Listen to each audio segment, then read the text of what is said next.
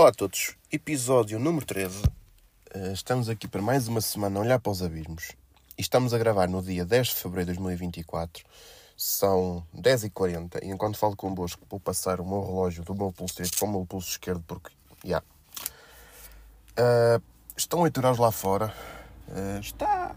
Agora está a ver assim um solzito, assim um sol até porreirinho. Não me parece estar muito vento. Estou a olhar para umas árvores que estão a abanar, mas isso é sabido que são os moços que andam lá a abanar com elas, não é só para nos enganar. Uh, opa, eu estou aqui junto ao centro de.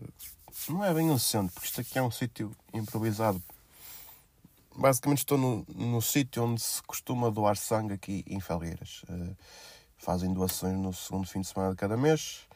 Eu já era para ter ido doar em janeiro, mas eu normalmente em janeiro não dou porque está muito frio, então simplesmente o sangue não, não circula. Explicou uma, uma enfermeira ainda agora que por causa de uma base da Constituição, é por causa disso que não, que não sai o, o sangue.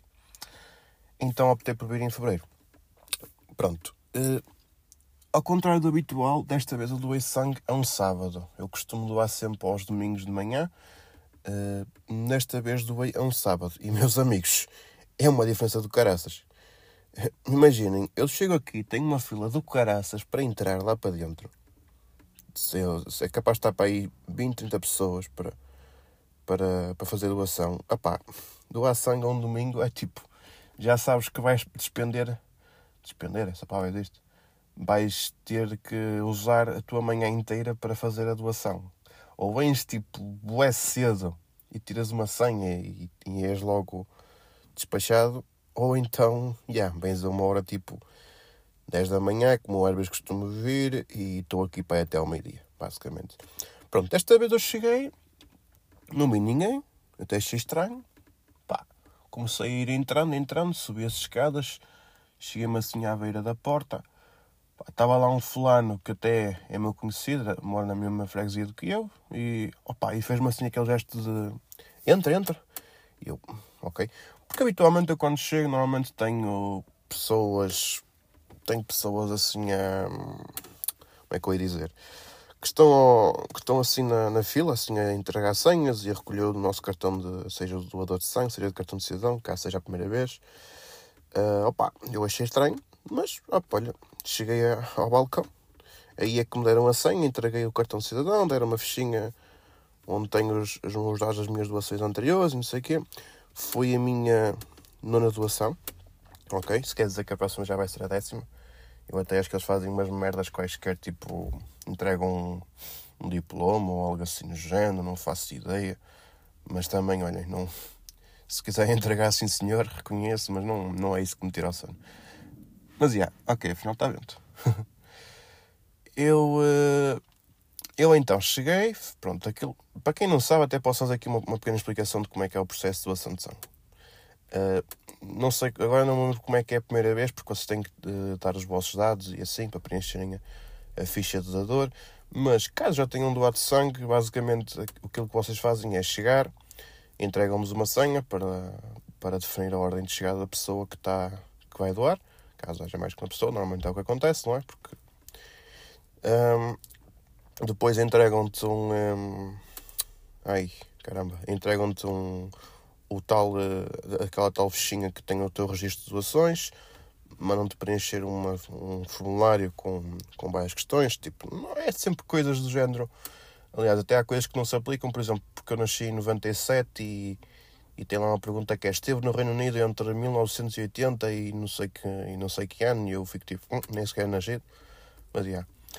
Pronto, são assim perguntas simples, não, basicamente se vocês não, assim, assim resumidamente, se vocês não forem os fudilhões que fodem todos, todas as semanas com, com uma pessoa diferente e sem proteção, basicamente, se não, forem, se não for o vosso caso, vocês pronto, estão elegíveis para doar sangue, basicamente é isso.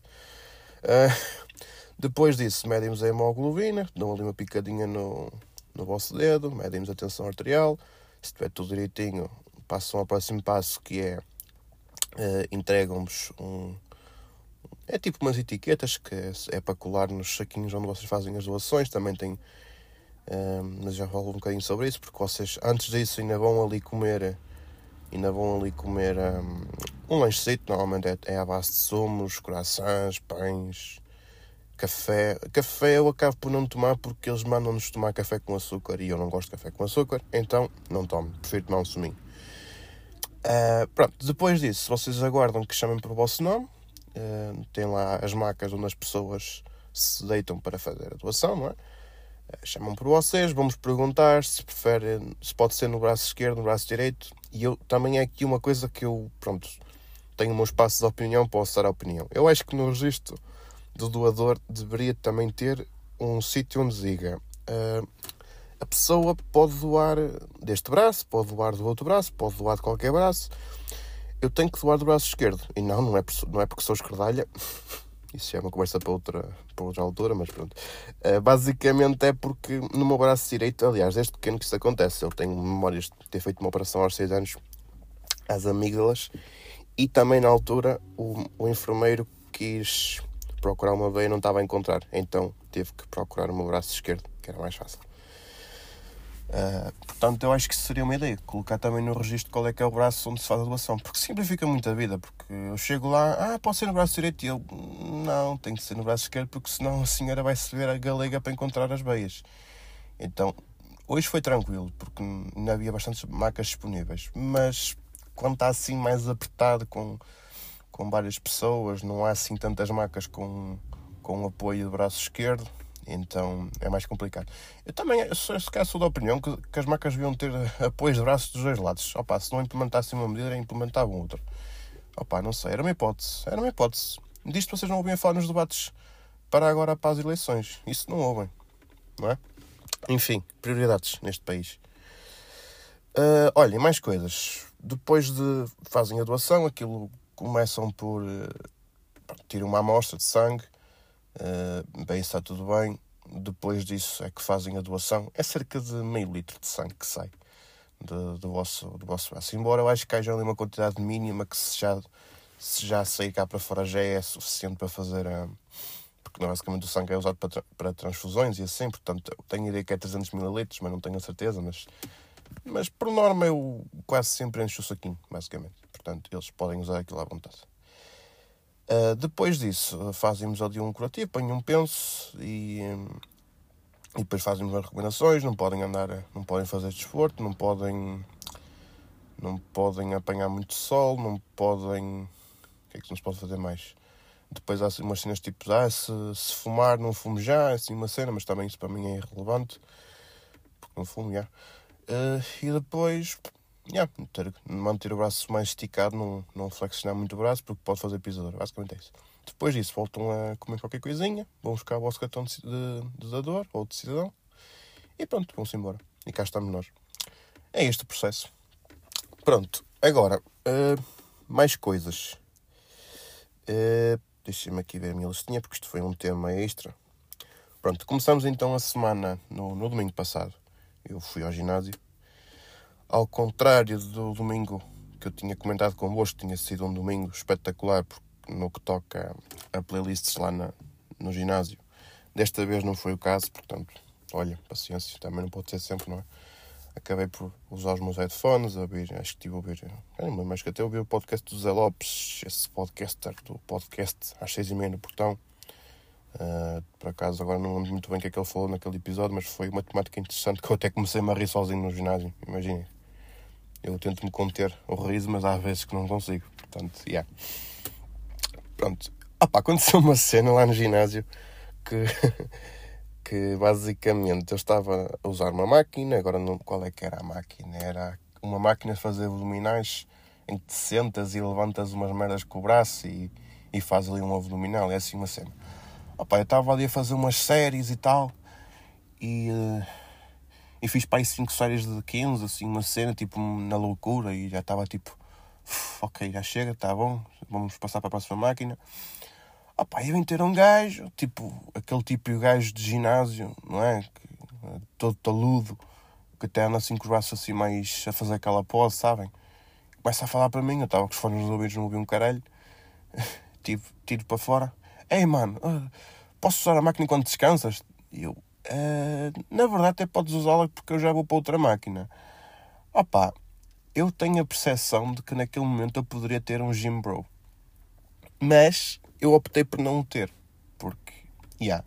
A verdade é uma. Eu quando vou ao ginásio é um momento que eu tenho para estar ali a fazer os meus exercícios, a, a, pensar, às vezes a refletir na vida, outras vezes a ouvir música, outras vezes a ouvir podcasts, outras vezes a ver os carros a passar, opa, o que for.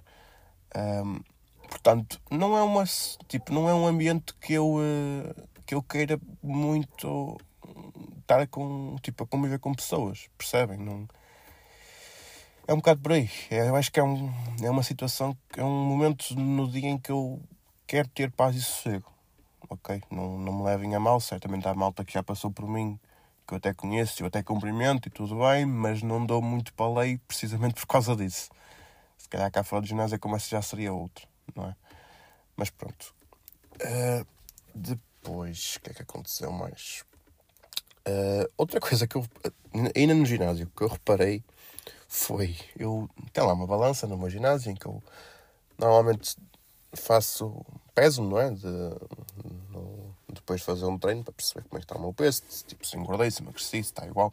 Tenho mantido estável, embora agora, honestamente, se perdesse 10 quilinhos não era defeito. Mas não estou mal, não estou gordo, mas podia estar um bocadito mais elegante, digamos. Mas também não é aquela minha obsessão Talvez se perdesse 5 kg era capaz de ser um objetivo mais fácil de conseguir, mas a ver vamos, a ver vamos. Uh, pá, eu, uh, eu então tinha lá a balança para me pesar e pesei-me e de facto eu reparei que, que porque eu fiz uma coisa que nunca não costumo fazer, que é pesar-me antes e depois de fazer o treino. E eu reparei que depois de ter feito o treino, eu, uh, eu tinha perdido cerca de. Ora, cerca de 0,2 kg, 200 gramas, exatamente. Eu achei curioso, por acaso achei curioso. Não sei se foi alguma cena que, tipo, não é? Tipo, a água que eu tenho no meu corpo tem evaporado, não sei. Achei curioso, pronto. Uh, e depois voltei a fazer o mesmo no outro dia, que eu também fui fazer o treino. E que também aconteceu, também ter perdido peso, assim, depois de fazer o treino. Ok? Uh, olhem, mais coisas. Depois, ainda no, no, domingo, no domingo passou, eu fui visitar em Felgueiras um, uma exposição que foi inaugurada agora no dia. Eu estou aqui a falar, estou aqui a ver umas cenas no, no tablet porque eu acho que. Foda-se, não se vê nada. Ok. Eu tinha metido o brilho no mínimo e é que isto no mínimo não se vê mesmo nada. Tenho medo que isto fique sem bateria. Se calhar vou ter que fazer aqui umas merdas para não perder a bateria. Não sei, vamos ver. Estava-vos a dizer que fui então uma exposição aqui em Felgueiras, que é chamada Passado, Presente e Futuro, que foi inaugurada agora no dia 2 de fevereiro de 2024, uma sexta-feira, e está nas instalações de, de uma antiga escola primária aqui em Felgueiras, mais propriamente na freguesia de Margarido, que é, que é a freguesia que é, digamos, a sede do Conselho. É assim, eu fui lá por. Assim, também pronto, só o que tinha aberto, fui por curiosidade, fui ver tal. E epá, até achei interessante em algumas coisas, noutras coisas fiquei um bocadinho aquém. Aquilo é interessante porque é uma exposição em que conta a história de Felgueiras. Um, pelos vistos eu tinha a ideia de que pronto, havia a presença dos romanos aqui em Felgueiras.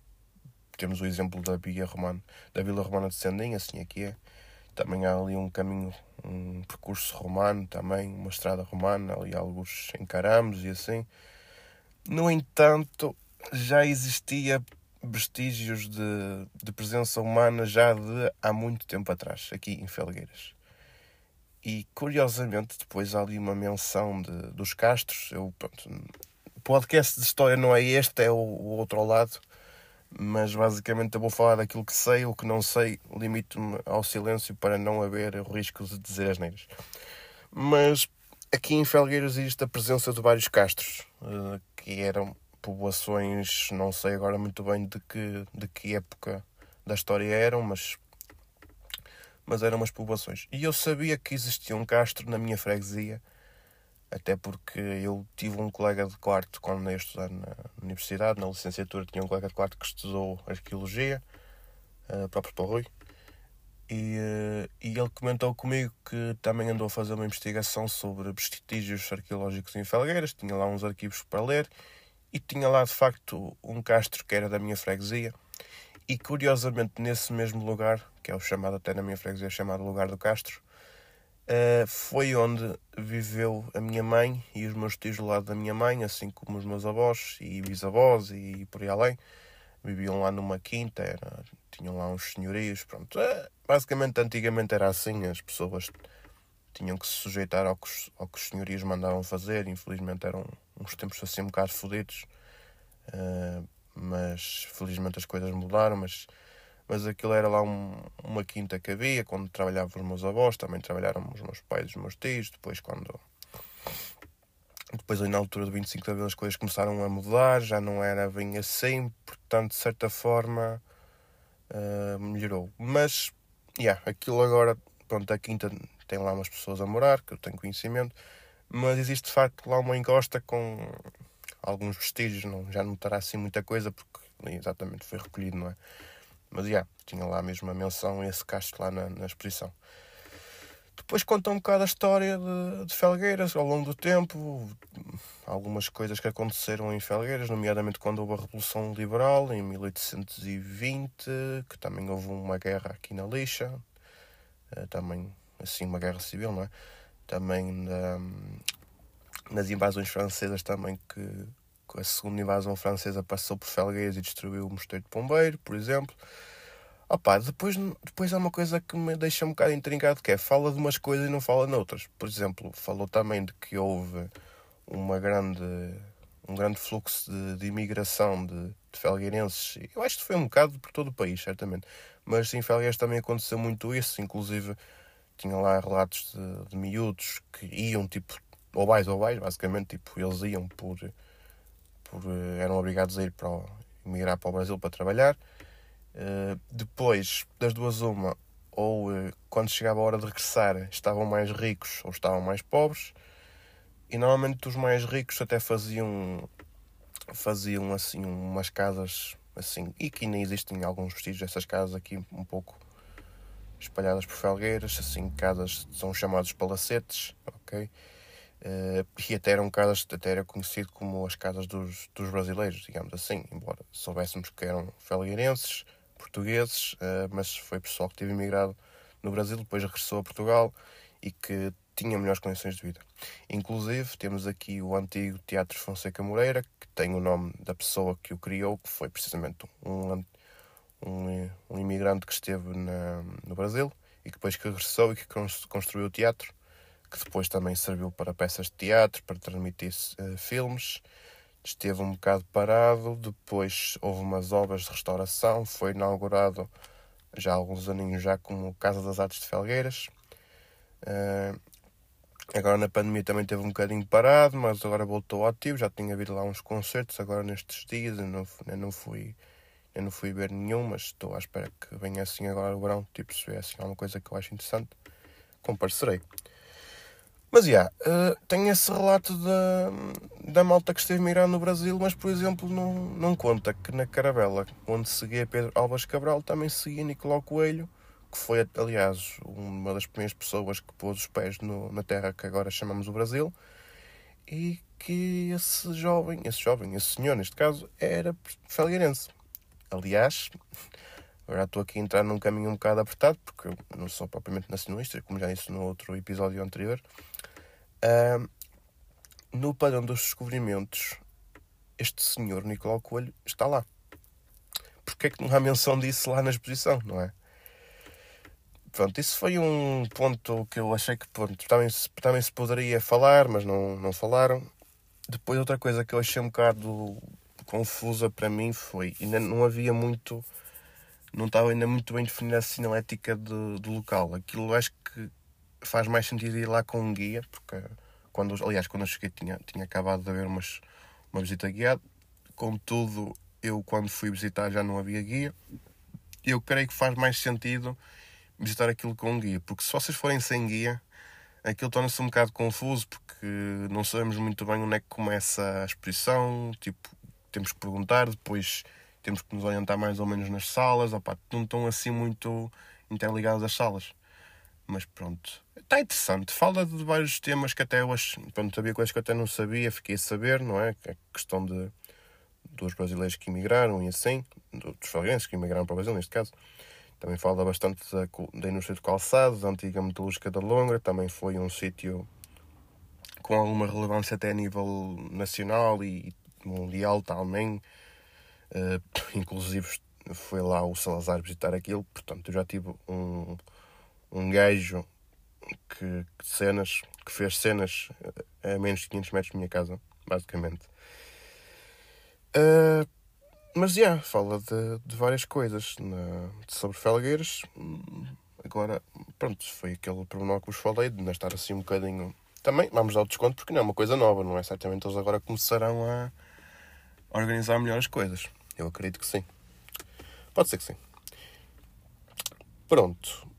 Depois, só para acabar, já estou quase a acabar, uh, voltamos à rubrica da segunda-feira de manhã. Foi uma segunda-feira de manhã dita normal.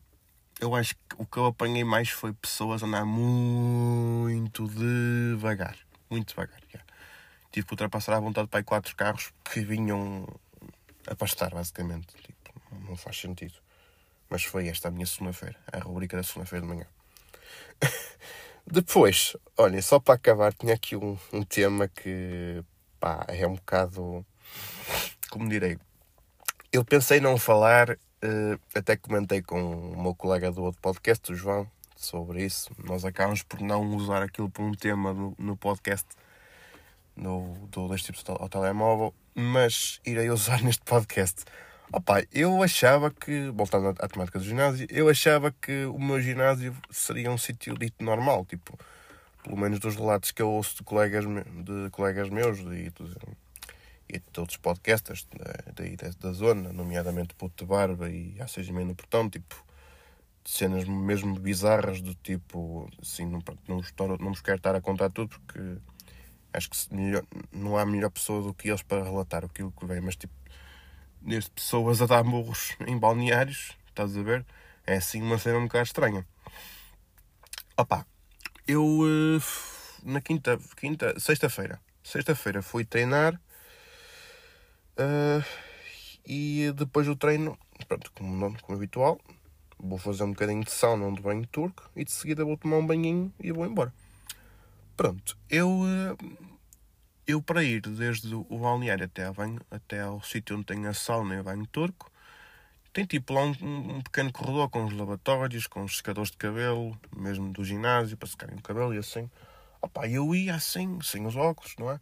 E eu sem óculos não consigo ver algumas coisas, não... por exemplo, pessoas que eu conheço consigo reconhecê-las assim mais ou menos bem, de longe, não é? Depende muito. Uh, Opá, eu estava assim a olhar de longe, vi um senhor, assim, com um secador de cabelo na mão. Opá, não estava muito bem o que ele estava a fazer, fui-me aproximando. Percebi-me que ele estava completamente nu. Quando eu digo nu, nem chinelos tinha sequer. Tipo, todo nu.